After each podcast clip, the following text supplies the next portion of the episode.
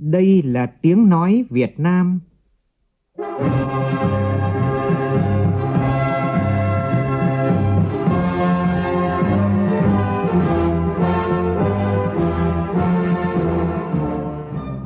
là tiếng nói Việt Nam,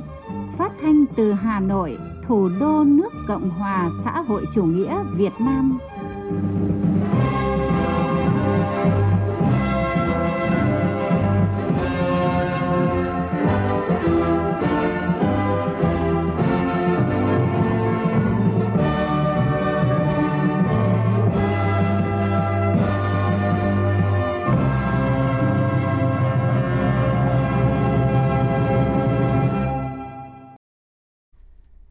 Kính chào quý vị và các bạn. Mời quý vị và các bạn nghe chương trình thời sự sáng thứ hai ngày 13 tháng 2 năm 2023, tức ngày 23 tháng Giêng năm Quý Mão của Đài Tiếng nói Việt Nam. Chương trình có những nội dung chính sau đây.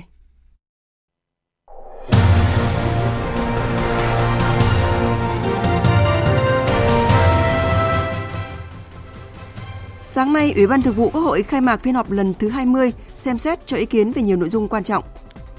Chỉ còn gần một tháng nữa, thời hạn lấy ý kiến nhân dân về luật đất đai sửa đổi sẽ kết thúc. Công điện của Thủ tướng yêu cầu các bộ ngành, địa phương khẩn trương triển khai việc lấy ý kiến nhân dân về dự luật quan trọng này. 76 quân nhân của Quân đội Nhân dân Việt Nam tối qua đã lên đường tới Thổ Nhĩ Kỳ để tham gia vào hoạt động hỗ trợ nhân đạo, cứu trợ thảm họa động đất xảy ra cách đây một tuần. Hôm nay là ngày phát thanh thế giới 13 tháng 2. Ngày phát thanh thế giới năm nay có chủ đề Phát thanh và hòa bình. Quân đội Mỹ hôm qua đã bắn rơi thêm một vật thể bay không xác định ở khu vực hồ Luzon thuộc bang Michigan gần biên giới với Canada. Hiện tượng thời tiết cực đoan La Nina đã thu hẹp các bờ biển ở phía đông Australia.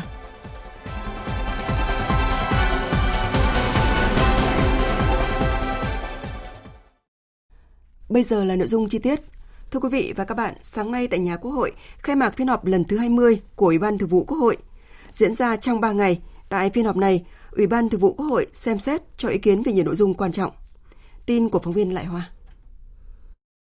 Tại phiên họp này, Ủy ban Thường vụ Quốc hội cho ý kiến về một số vấn đề lớn còn có ý kiến khác nhau của các dự án luật, đó là luật phòng thủ dân sự, luật bảo vệ quyền lợi người tiêu dùng sửa đổi, luật giao dịch điện tử sửa đổi, dự thảo nghị định về bảo vệ dữ liệu cá nhân, dự thảo nghị quyết về một số nhiệm vụ quyền hạn cơ cấu tổ chức của Ban Thư ký, dự thảo nghị quyết của Ủy ban Thường vụ Quốc hội về việc thi đua khen thưởng đối với đại biểu Quốc hội, các cơ quan của Quốc hội, các cơ quan thuộc Ủy ban Thường vụ Quốc hội và cán bộ công chức thuộc thẩm quyền quản lý của Ủy ban Thường vụ Quốc hội. Ủy ban Thường vụ Quốc hội cũng xem xét thông qua dự thảo pháp lệnh xử phạt vi phạm hành chính trong lĩnh vực kiểm toán nhà nước, dự thảo nghị quyết hướng dẫn thi hành nội quy kỳ họp của Quốc hội. Về các vấn đề kinh tế xã hội, Ủy ban Thường vụ Quốc hội cho ý kiến về việc giao danh mục và mức vốn cho nhiệm vụ dự án thuộc chương trình phục hồi phát triển kinh tế xã hội đợt 2. Ngoài ra, Ủy ban Thường vụ Quốc hội cho ý kiến vào báo cáo tổng kết kỳ họp bất thường lần thứ hai và lần thứ ba Quốc hội khóa 15, xem xét báo cáo công tác dân nguyện Quốc hội tháng 12 năm 2022 và tháng 1 năm 2023, xem xét phê duyệt đề nghị của Thủ tướng Chính phủ về việc bổ nhiệm miễn nhiệm đại sứ đặc mệnh toàn quyền nước Cộng hòa xã hội chủ nghĩa Việt Nam, xem xét quyết định thành lập một số đơn vị hành chính cấp huyện, cấp xã của các tỉnh An Giang, Bắc Ninh, Bắc Cạn, Bến Tre, Bình Dương, Đắk Lắk, Quảng Nam, Thái Nguyên, Trà Vinh và Vĩnh Phúc. Tối qua, Bộ Tư lệnh Cảnh vệ, Bộ Công an tổ chức đêm nhạc Cảnh vệ Công an Nhân dân 70 mùa hoa chiến công chào mừng kỷ niệm 75 năm ngày Bắc Hồ nêu 6 điều dạy Công an Nhân dân ngày 11 tháng 3 năm 1948, ngày 11 tháng 3 năm 2013 hướng tới lễ kỷ niệm 70 năm ngày thành lập lực lượng cảnh vệ công an nhân dân ngày 16 tháng 2. Tới dự đêm nhạc có Bí thư Trung ương Đảng, Phó Thủ tướng Lê Minh Khái, đại diện lãnh đạo Bộ Công an, các ban bộ ngành, cán bộ chiến sĩ của Bộ Tư lệnh Cảnh vệ. Phát biểu tại sự kiện, Thiếu tướng Trần Hải Quân, Tư lệnh Bộ Tư lệnh Cảnh vệ nêu rõ, 70 năm qua, được sự quan tâm giáo dục rèn luyện của Đảng và Bác Hồ kính yêu, trực tiếp là Đảng ủy Công an Trung ương, lãnh đạo Bộ Công an, sự giúp đỡ phối hợp của các cấp các ngành và nhân dân, các thế hệ cán bộ chiến sĩ lực lượng cảnh vệ công an nhân dân đã không quản ngại gian khổ hy sinh, vượt qua khó khăn thử thách, lập nhiều chiến công thành tích, hoàn thành xuất sắc nhiệm vụ được giao, góp phần quan trọng vào sự nghiệp bảo vệ an ninh quốc gia, giữ gìn trật tự an toàn xã hội. Đêm nhạc cảnh vệ công an nhân dân 70 mùa hoa chiến công nhằm tri ân những cống hiến hy sinh của các thế hệ cán bộ lão thành, của 559 liệt sĩ cảnh vệ đã anh dũng hy sinh, hàng trăm thương binh bệnh binh đã hy sinh một phần xương máu cho độc lập tự do, hòa bình thống nhất đất nước và sự nghiệp bảo vệ Đảng, bảo vệ lãnh tụ, đồng thời tiếp tục lan tỏa khí thế thi đua sôi nổi để cán bộ chiến sĩ trong toàn lực lượng. 22 giờ tối qua, tại Cảng hàng không quốc tế Nội Bài, Hà Nội, 76 quân nhân của Quân đội Nhân dân Việt Nam đã lên chuyến bay mang số hiệu TK165 của hãng hàng không Thổ Nhĩ Kỳ tới Thổ Nhĩ Kỳ để tham gia hoạt động hỗ trợ nhân đạo, cứu trợ sau thảm họa động đất xảy ra cách đây một tuần.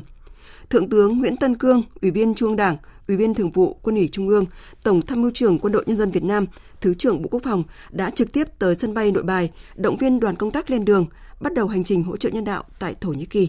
Phóng viên Nguyên Nhung thông tin.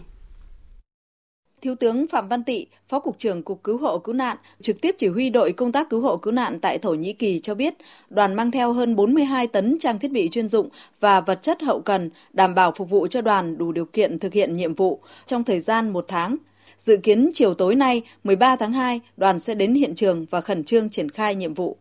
Ờ, ngay khi, sau khi đến uh, hiện trường sẽ trao đổi với này bạn để nhận nhiệm vụ.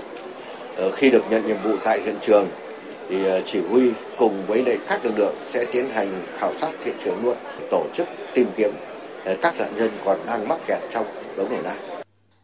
Thay mặt Quân ủy Trung ương, lãnh đạo Bộ Quốc phòng, Tổng tham mưu trưởng Nguyễn Tân Cương biểu dương tinh thần chủ động, khắc phục khó khăn, quyết tâm thực hiện nhiệm vụ của tất cả các cơ quan đơn vị liên quan, đặc biệt là 76 cán bộ sĩ quan, quân nhân chuyên nghiệp trong lực lượng cứu hộ của quân đội. Trong số các đồng chí tham gia thực hiện nhiệm vụ ở đây, có một đồng chí còn hai tuần nữa là xây dựng gia đình nhưng vẫn sung phong vẫn quyết tâm thực hiện nhiệm vụ với tinh thần trách nhiệm đó quân ủy trung ương bộ quốc phòng hy vọng các đồng chí sẽ hoàn thành xuất sắc nhiệm vụ của mình người sĩ quan trẻ hoãn ngày cưới để lên đường đi Thổ Nhĩ Kỳ làm nhiệm vụ quốc tế cao cả, cứu giúp những nạn nhân trong thảm họa động đất mà Thượng tướng Nguyễn Tân Cương vừa nhắc tới là Thượng úy Kiều Đức Toàn, đội cứu sập. Khi mà tôi đưa ra quyết định là hoãn đám cưới ấy, người à, vợ sắp tới của tôi cũng hoàn toàn ủng hộ à, động viên tôi là cứ an tâm tư tưởng, lên đường, nhận nhiệm vụ. Khi nào hoàn thành nhiệm vụ thì sẽ trở về. Chúng tôi sẽ chọn một ngày nào thật đẹp, thật ý nghĩa nhất và tổ chức lễ thành hôn trang trọng và lịch sự nhất. Xác định rõ vinh dự và trách nhiệm, lên đường làm nghĩa vụ quốc tế, thiếu tá Lê Đức Tài, đội trưởng đội cứu sập và thượng tá Phan Trần Trung, phó chủ nhiệm khoa chấn thương chỉnh hình, bệnh viện quân y 354 chia sẻ. Tôi thấy rất vinh dự và tự hào đã được à, Quân ủy Trung ương Bộ Quốc phòng tin tưởng giao nhiệm vụ của chúng tôi thực hiện nhiệm vụ quốc tế cứu hộ thảm họa động đất tại Thổ Nhĩ Kỳ. Tuy nhiên với vinh dự càng cao thì mỗi chúng tôi đều xác định quyết tâm càng cao trong thực hiện trọng trách mà Quân ủy Trung ương đã giao phó và cố gắng sẽ bảo đảm an toàn tuyệt đối về người và trang bị cho toàn đội. Nhiệm vụ ờ, của đoàn ờ, khi được giao đó là sang đấy tiếp nhận, thu dung tất cả những người bệnh mà bị ờ, tai nạn ờ, bị chấn thương trong cái vụ ờ, ờ, động đất ở Thổ Nhĩ Kỳ. Bản thân chúng tôi là bộ đội chúng tôi quán triệt nhận nhiệm vụ và hoàn thành nhiệm vụ với bất kỳ giá nào. Liên quan tới công tác bảo hộ công dân và hỗ trợ cứu hộ cứu nạn trong trận động đất tại Thổ Nhĩ Kỳ và Syria, Đại sứ quán Việt Nam tại Thổ Nhĩ Kỳ và Đại sứ quán Việt Nam tại Iran kiêm nhiệm Syria cho biết vẫn tiếp tục phối hợp với chính quyền, các đầu mối cộng đồng người Việt và các đoàn cứu hộ để thường xuyên cập nhật tình hình về công dân Việt Nam – Đến nay chưa có thông tin về công dân Việt Nam bị thương vong trong trận động đất này. Đại sứ quán Việt Nam tại Thổ Nhĩ Kỳ đã tiếp cận và hỗ trợ tài chính cho một số gia đình Việt Nam bị ảnh hưởng bởi động đất. Đại sứ quán Việt Nam tại Thổ Nhĩ Kỳ cũng cho biết trong ngày 11 tháng 2, ngày đầu tiên tham gia cứu hộ cứu nạn, đoàn công tác của Việt Nam đã phối hợp với đội cứu hộ của Pakistan cứu được một nạn nhân trong đống đổ nát. Đại sứ quán Việt Nam tại Thổ Nhĩ Kỳ và Đại sứ quán Việt Nam tại Iran kiêm nhiệm Syria cho biết sẽ tiếp tục theo dõi sát tình hình, kịp thời tiến hành các biện pháp bảo hộ và hỗ trợ công dân bị ảnh hưởng bởi trận động đất, tham gia cứu trợ hỗ trợ nạn nhân của động đất theo khả năng và tình hình thực tế, hỗ trợ ở mức cao nhất các đoàn cứu hộ cứu nạn từ trong nước được cử sang. Thưa quý vị, những ngày qua, cả thế giới đều hướng về Thổ Nhĩ Kỳ và Syria, nơi trận động đất mạnh 7,8 độ Richter đã san phẳng một loạt các thị trấn và thành phố, khiến hàng chục nghìn người thiệt mạng. Những cuộc chạy đua của lực lượng cứu hộ cứu nạn của nước sở tại và cộng đồng quốc tế để giành giật sự sống cho những người sống sót vẫn đang được nỗ lực triển khai, dù hy vọng ngày càng vơi dần. Thảm họa do động đất ở Thổ Nhĩ Kỳ thật sự đã gây chấn động quốc tế, để lại quá nhiều đau thương và mất mát khi tính tới tối qua theo giờ Việt Nam, số người thiệt mạng đã tăng lên hơn 33.000 người. Biên tập viên Phương Anh tổng hợp thông tin. Các chuyên gia lo ngại số người chết sẽ tiếp tục tăng thêm khi thời tiết giá lạnh và thời gian tính từ khi động đất xảy ra đã vượt quá 72 giờ, mốc thời gian được các chuyên gia thảm họa coi là khoảng thời gian có khả năng cứu sống nhiều người nhất. Quá nhiều người tại Thổ Nhĩ Kỳ và Syria dù may mắn sống sót sau động đất nhưng đang phải sống trong tình cảnh tồi tệ, từ thiếu thốn chỗ ở, đồ ăn, nước uống cho đến nhiên liệu, thông tin liên lạc bị cắt đứt. Như trường hợp của cô Aslihan Cavasoglu, cùng một số thành viên trong gia đình cũng đang sống lay lắt tại công viên thành phố Antakya của Thổ Nhĩ Kỳ. Tôi đã mất mẹ, hai chị gái cùng anh trai trong trận động đất. Xin hãy cứu chúng tôi khỏi đây. Chúng tôi không còn nơi nào để đi. Không biết làm cách nào.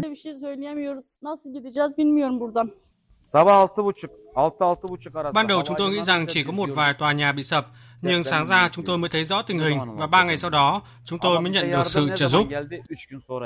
Hiện Thổ Nhĩ Kỳ và Syria đều đang dốc lực đẩy nhanh công tác tìm kiếm cứu nạn, cùng với sự tham gia tích cực của các đoàn cứu hộ đến từ nhiều nước trên thế giới. Ít nhất 160.000 người, bao gồm cả các nhân viên cứu hộ nước ngoài, đang tìm kiếm các nạn nhân trong đống đổ nát tại Thổ Nhĩ Kỳ. Công tác cứu hộ tuy nhiên gặp nhiều khó khăn do thời tiết giá lạnh. Thời sự VOV, nhanh,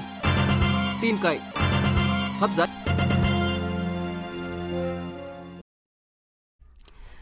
Chương trình tiếp tục với một số thông tin đáng chú ý khác. Bộ Tài nguyên và Môi trường cho biết đến nay nhiều bộ ngành địa phương đã ban hành kế hoạch tổ chức thực hiện việc lấy ý kiến nhân dân đối với dự thảo luật đất đai sửa đổi. Tuy nhiên tiến độ còn rất chậm. Trong khi đó, thời gian lấy ý kiến sẽ kết thúc vào ngày 15 tháng 3 tới, nghĩa là chỉ còn chưa đầy một tháng nữa. Để phát huy quyền làm chủ, huy động trí tuệ tâm huyết của toàn thể các tầng lớp nhân dân trong việc xây dựng dự án luật đất đai sửa đổi,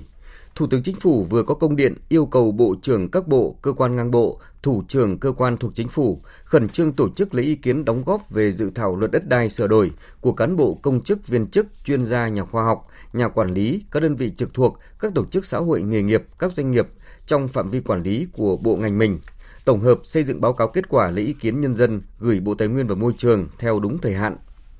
Thủ tướng yêu cầu Chủ tịch Ủy ban Nhân dân các tỉnh, thành khẩn trương tổ chức lấy ý kiến nhân dân, chú trọng đến các tầng lớp nhân dân, chính sách về đất đai có tính đặc trưng của vùng miền, tổng hợp xây dựng báo cáo kết quả lấy ý kiến nhân dân gửi về Bộ Tài nguyên và Môi trường theo đúng thời hạn. Các địa phương chưa triển khai kế hoạch lấy ý kiến nhân dân phải nghiêm túc kiểm điểm. Bộ Kế hoạch và Đầu tư cho biết vừa tổ chức lấy ý kiến xây dựng dự thảo nghị quyết của Quốc hội về một số cơ chế chính sách đặc thù đối với thành phố Hồ Chí Minh thay thế nghị quyết số 54 việc xây dựng nghị quyết mới theo hướng kế thừa và tích hợp tất cả các cơ chế chính sách nhằm phát triển tương xứng với vị trí đầu tàu kinh tế xã hội của đất nước, tạo điều kiện cho thành phố Hồ Chí Minh khơi thông nguồn lực phát triển trong thời gian tới. Cũng tại thành phố Hồ Chí Minh, câu chuyện lấn chiếm lòng lề đường vỉa hè vẫn là bài toán dai dẳng của thành phố. Dù đã có nhiều lần thành phố ra quân xử lý, nhưng gần như tình trạng này vẫn không giảm mà thậm chí ngày còn phức tạp hơn và thành phố Hồ Chí Minh dự kiến cho sử dụng vỉa hè làm điểm giữ xe, kinh doanh quảng cáo, tổ chức sự kiện văn hóa, nơi trung chuyển vật liệu, phế thải, có thu phí sau khi đã dành tối thiểu 1,5 mét cho người đi bộ. Đề xuất này đang nhận nhiều ý kiến phản hồi. Phóng viên Hà Khánh thường trú tại thành phố Hồ Chí Minh phản ánh. Lòng đường vỉa hè tại nhiều khu vực ở thành phố Hồ Chí Minh đang bị lấn chiếm. Hàng hóa xe cộ bàn ghế và biển hiệu lấn hết cả vỉa hè, thậm chí là một phần mặt đường. Người dân du khách đi bộ gần như không được đi trên lối đi vốn dành cho mình mà phải liều đi dưới lòng đường, nguy hiểm bủa vây. Anh Nguyễn Phú Hiếu, một du khách vất vả len lỏi trên vỉa hè tại trung tâm thành phố Hồ Chí Minh cho biết. Lớn chín ngoài đường này cũng không tốt, mà một mặt khác thì à, việc buôn bán của người dân mình cũng không có thể à, dọn dẹp tại vì người ta cũng sinh sống này. Nếu có cách khắc phục thì em sẽ nghĩ là người ta dời lên để gọn vô chỗ kiểu người ta đi nó bị mất hết chỗ rồi. Người ta sắp xếp gọn gàng lên thì thấy hợp lý không? Theo một người dân bán hàng rong tại đường Tâm Vu, phường 26 quận Bình Thạnh, cuộc sống mưu sinh nên họ biết dù đang vi phạm pháp luật, nhưng người trước bảo người sau cứ phải liều. Và chính họ cũng thừa nhận là lâu rồi không thấy ai nhắc nhở hay phạt nên cũng tự tin buôn bán. Trước thông tin sắp tới thành phố sẽ thu phí sử dụng tạm vỉa hè, lòng đường,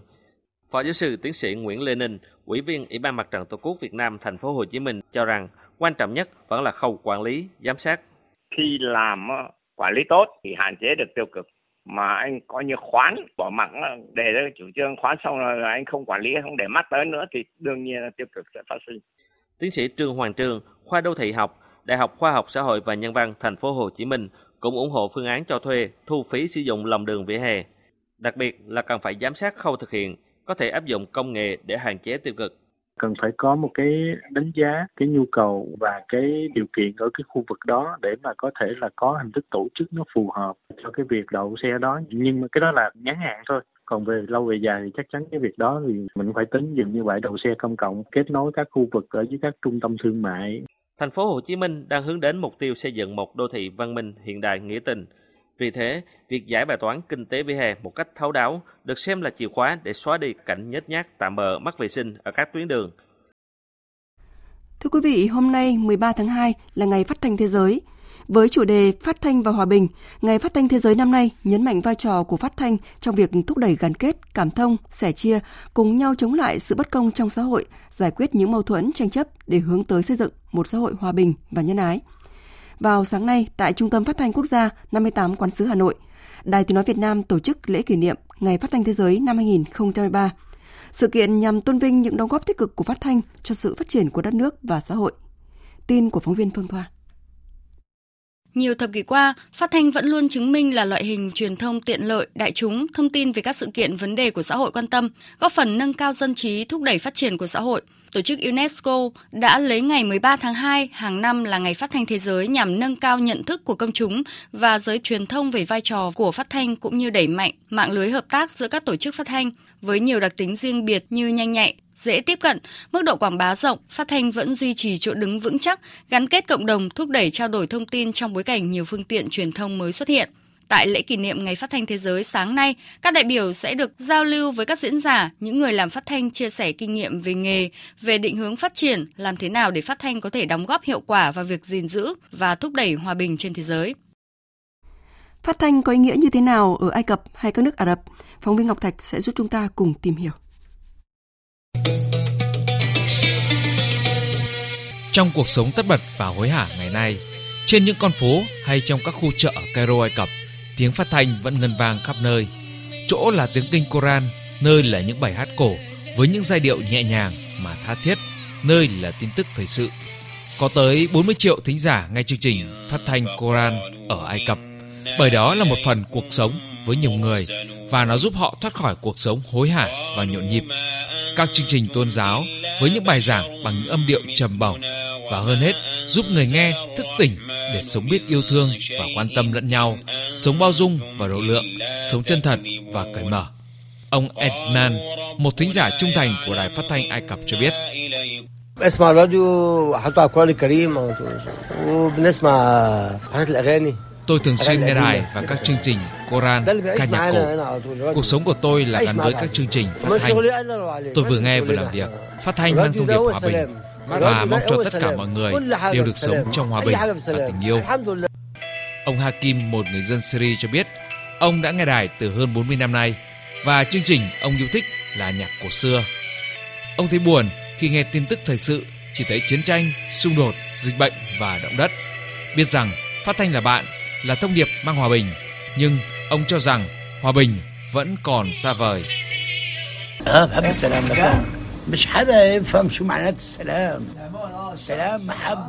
Tôi yêu hòa bình, nhưng thế giới bây giờ và cuộc sống hiện nay đâu có hòa bình. Bởi hòa bình ngày nay chỉ có khi các yêu cầu hay những đòi hỏi được đáp ứng. Ai Cập là một đất nước mà hầu hết người dân sử dụng phương tiện ô tô tham gia giao thông. Phát thanh đã trở thành một phần thiết yếu trong các hoạt động hàng ngày của người dân nơi đây. Giám đốc Đài Phát thanh Quốc gia Ai Cập Mohamed Nawa khẳng định, phát thanh ngày càng quan trọng và đưa thông tin chính xác đến người dân nhanh hơn, góp phần thúc đẩy đoàn kết, ổn định, hòa bình và phát triển. Cũng nhân ngày phát thanh thế giới, vùng câu chuyện thời sự trong chương trình theo dòng thời sự lúc 7 giờ sáng nay sẽ tiếp tục bàn về chủ đề phát thanh và hòa bình. Mời quý vị và các bạn quan tâm đón nghe. Thời sự tiếng nói Việt Nam Thông tin nhanh Bình luận sâu Tương tác đa chiều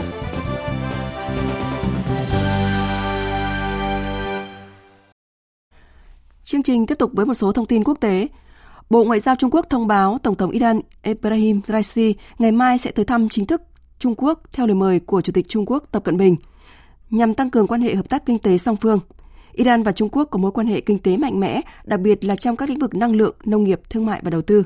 Trung Quốc hiện là đối tác thương mại lớn nhất của Iran. Ngoại trưởng Hy Lạp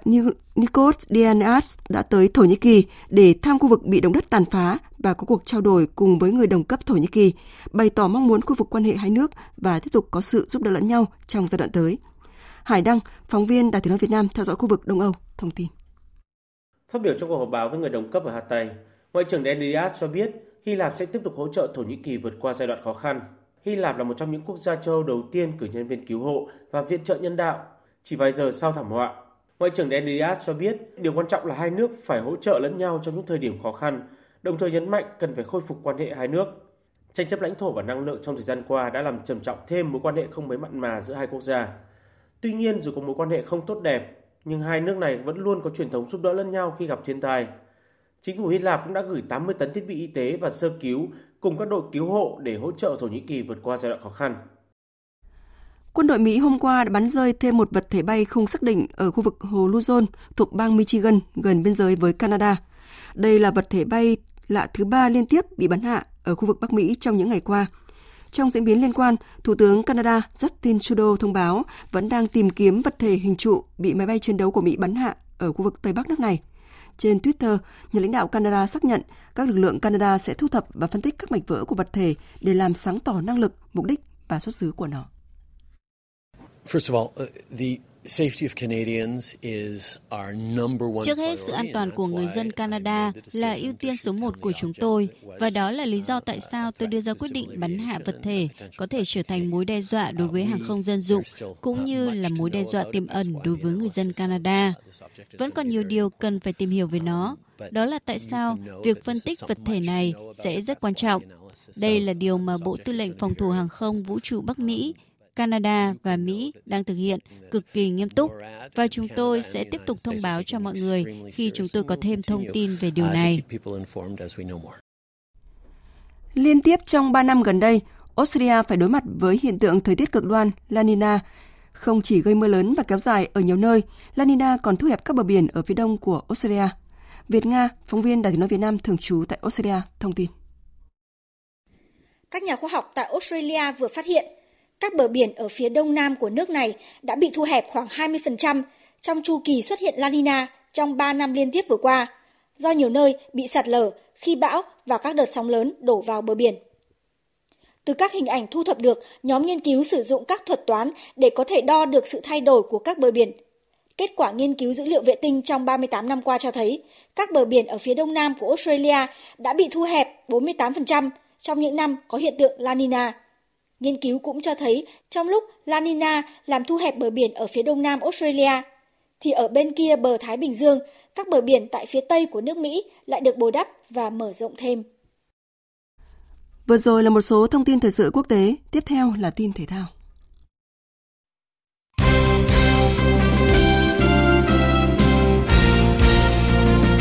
Thưa quý vị và các bạn, chiều qua diễn ra 3 cặp đấu sớm trong khuôn khổ vòng 3 V-League 2023. Chiến thắng siết sao 1-0 trên sân nhà đủ để Thanh Hóa chiếm ngôi đầu bảng từ tay Nam Định, trong khi SHB Đà Nẵng vẫn chỉ có được một điểm từ đầu mùa.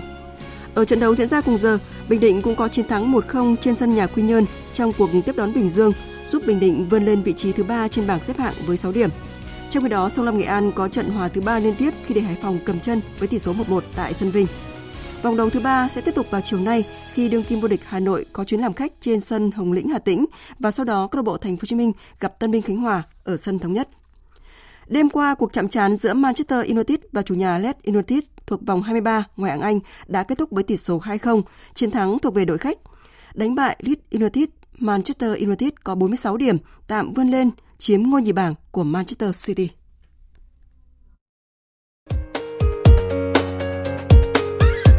Dự báo thời tiết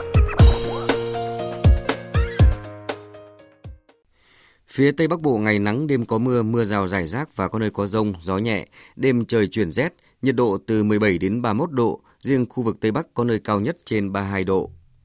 Phía Đông Bắc Bộ ngày có mưa vài nơi, trưa chiều giảm mây trời nắng, chiều tối và đêm có mưa, mưa rào rải rác và có nơi có rông, gió Đông Nam cấp 2, cấp 3. Chiều tối và đêm chuyển hướng Đông Bắc mạnh dần lên cấp 3, vùng ven biển cấp 3, cấp 4, có nơi giật cấp 6. Trong mưa rông có khả năng xảy ra lốc xét, mưa đá và gió giật mạnh, đêm trời chuyển rét, nhiệt độ từ 15 đến 28 độ. Khu vực từ Thanh Hóa đến Thừa Thiên Huế ngày nắng đêm có mưa rào vài nơi, riêng phía Bắc đêm có mưa, mưa rào rải rác và có nơi có rông gió nhẹ. Gần sáng mai chuyển hướng Bắc đến Tây Bắc cấp 3, phía Bắc đêm trời chuyển rét, nhiệt độ từ 16 đến 29 độ, phía Nam cao nhất 29 đến 32 độ, có nơi trên 33 độ. Khu vực từ Đà Nẵng đến Bình Thuận ngày nắng đêm có mưa rào vài nơi, gió đông đến đông nam cấp 2 cấp 3, nhiệt độ từ 22 đến 32 độ. Tây Nguyên ngày nắng, chiều tối và đêm có mưa rào và rông vài nơi, gió nhẹ, nhiệt độ từ 18 đến 33 độ. Nam Bộ ngày nắng, riêng miền Đông có nơi nắng nóng, chiều tối và đêm có mưa rào và rông vài nơi, gió đông cấp 2, cấp 3, nhiệt độ từ 23 đến 34 độ, miền Đông có nơi cao nhất trên 35 độ. Khu vực Hà Nội ngày có mưa vài nơi, trưa chiều giảm mây trời nắng, đêm có mưa, mưa rào, gió đông nam cấp 2, cấp 3, đêm chuyển hướng đông bắc mạnh dần lên cấp 3, đêm trời chuyển rét, nhiệt độ từ 16 đến 28 độ. Tiếp theo là dự báo thời tiết biển. Vịnh Bắc Bộ và vùng biển từ Quảng Trị đến Quảng Ngãi, đêm có mưa rải rác, tầm nhìn xa trên 10 km, giảm xuống 4 đến 10 km trong mưa, gió đông nam cấp 4, cấp 5, đêm chuyển hướng đông bắc mạnh dần lên cấp 6, giật cấp 7, cấp 8, biển động. Khu vực Bắc Biển Đông và khu vực quần đảo Hoàng Sa thuộc thành phố Đà Nẵng không mưa, gió Đông Nam cấp 3, cấp 4. Gần sáng mai chuyển hướng Đông Bắc mạnh dần lên cấp 6, cấp 7, giật cấp 8, cấp 9, biển động mạnh. Khu vực Nam Biển Đông và khu vực quần đảo Trường Sa thuộc tỉnh Khánh Hòa có mưa rào và rông vài nơi, gió Đông Bắc cấp 4. Khu vực giữa Biển Đông và vùng biển từ Bình Thuận đến Cà Mau không mưa, gió Đông đến Đông Bắc cấp 4. Vùng biển từ Bình Định đến Ninh Thuận, vùng biển từ Cà Mau đến Kiên Giang và Vịnh Thái Lan có mưa rào vài nơi, gió nhẹ. Vừa rồi là những thông tin dự báo thời tiết. Bây giờ chúng tôi tóm lược một số tin chính vừa phát.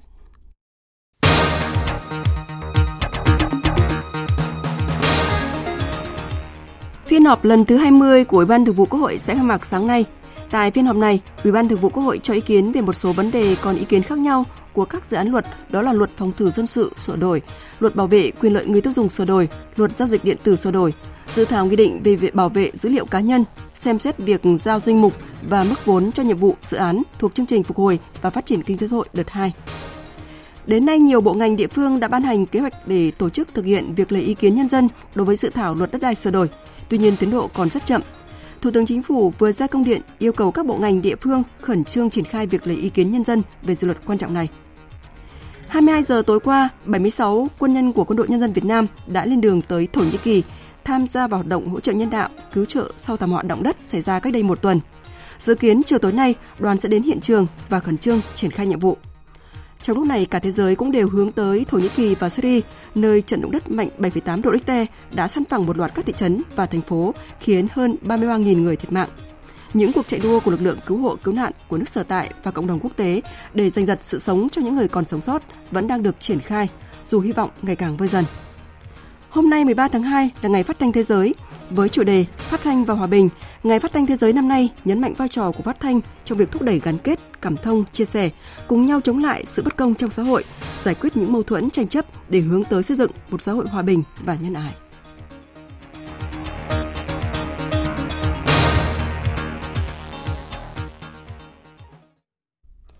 Phần tóm lược những tin chính vừa rồi đã kết thúc chương trình Thời sự sáng nay của Đài Tiếng Nói Việt Nam. Chương trình do biên tập viên Minh Châu biên soạn và thực hiện với sự tham gia của phát thanh viên Hoàng Sang và kết tố viên Ung Biên. Chịu trách nhiệm nội dung Hoàng Trung Dũng. Cảm ơn quý vị và các bạn đã dành thời gian lắng nghe.